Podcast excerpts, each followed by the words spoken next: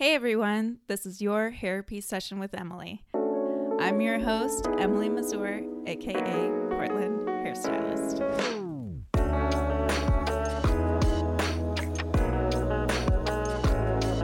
Okay. So, guys, I'm really excited to start this podcast. I've been talking about it a lot, bouncing ideas with my coworkers and friends, but specifically my clients. Richard, Anton, Monica, Kate, and the rest of my clients, thank you, thank you, thank you for listening to me while you're sitting in my chair and being supportive for this project.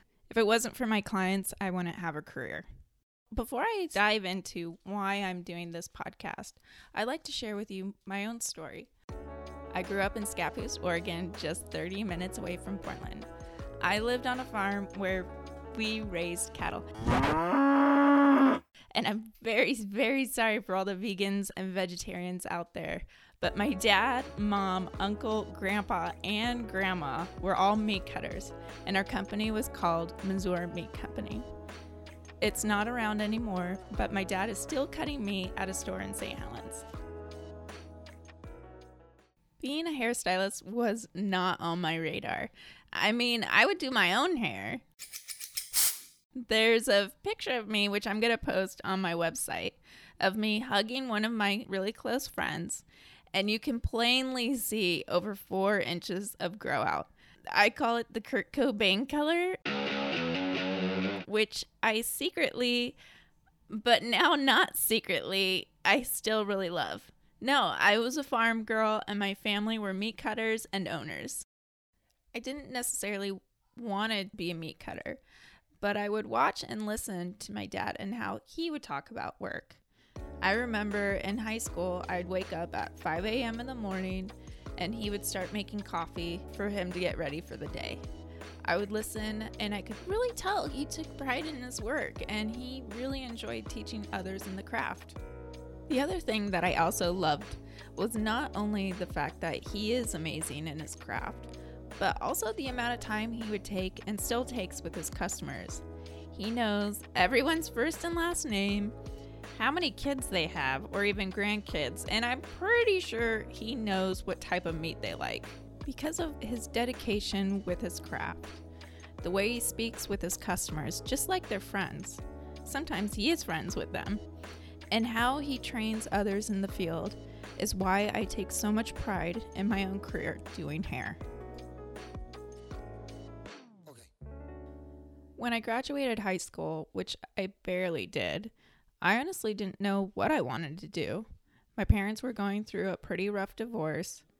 My mom moved away, which after years and years of being angry, I finally understand.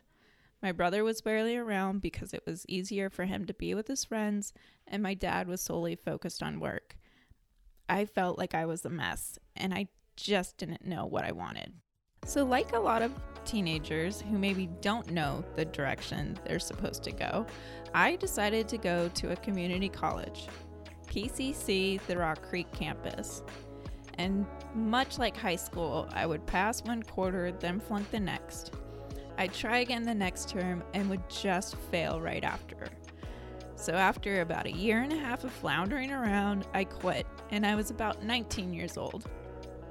Now, I'm guessing this is the point in the story where you listeners are thinking, so this is it.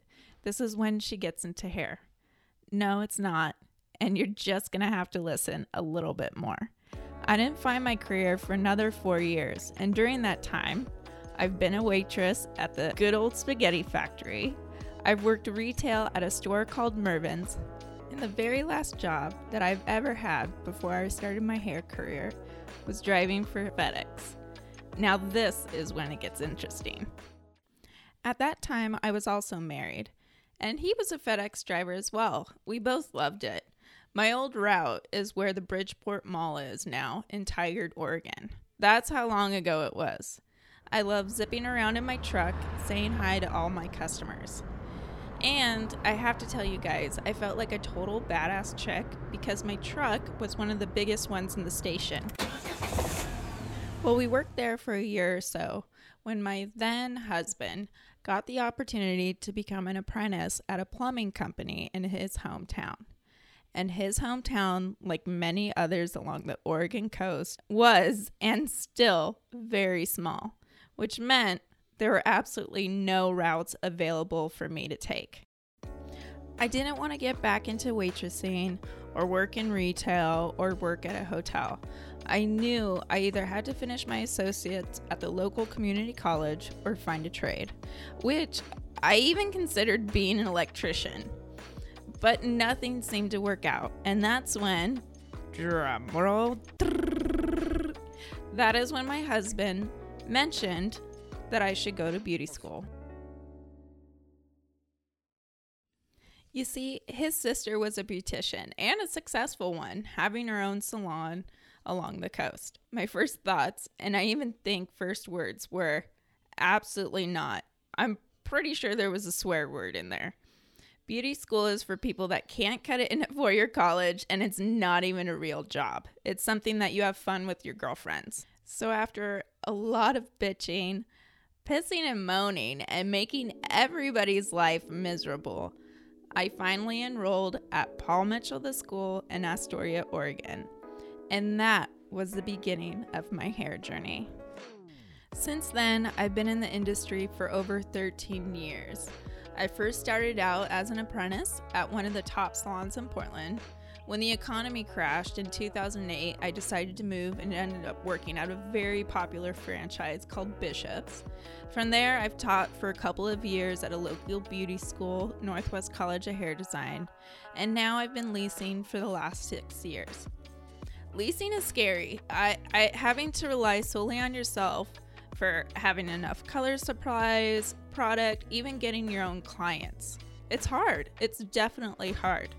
When I first started out to get my name out there, I focused on more avant garde coloring and cutting and I would set up several photo shoots with various photographers, makeup artists, and clothing designers around Portland. I'm not a big wig or anyone really popular. I don't even have a lot of followers on Instagram. But I did get my name out there and I did get people to fill my chair. Now I lease at 77 Salon, it's a really cool space located in a half basement in the Pearl District off of 11th and Glisan. I love the owner. I love April. And I really enjoy my coworkers. I've been with this salon for almost five years, which is really funny because last year for my anniversary on Instagram, I had posted a cupcake with the number five and then the candle. And then I later looked back on Instagram and I'm like, oh, okay, I've only been there for four. Uh, I'm not sure if it's still up on my Instagram. I have to check that. It's been my absolute favorite hair home, but now I'm ready for something more. And this is what this podcast is about my journey to become a salon owner. Okay. With this podcast, I'll be interviewing salon owners and stylists within the Portland community. My goal is to find out how they started a salon and why. How have their ideas for their salon changed over the years? What worked and what didn't work? And how they've been handling COVID 19. I'll also be keeping you in the loop as to where I'm at in the process of opening up my own shop. I want to be as thorough and knowledgeable as possible before I make my next big move.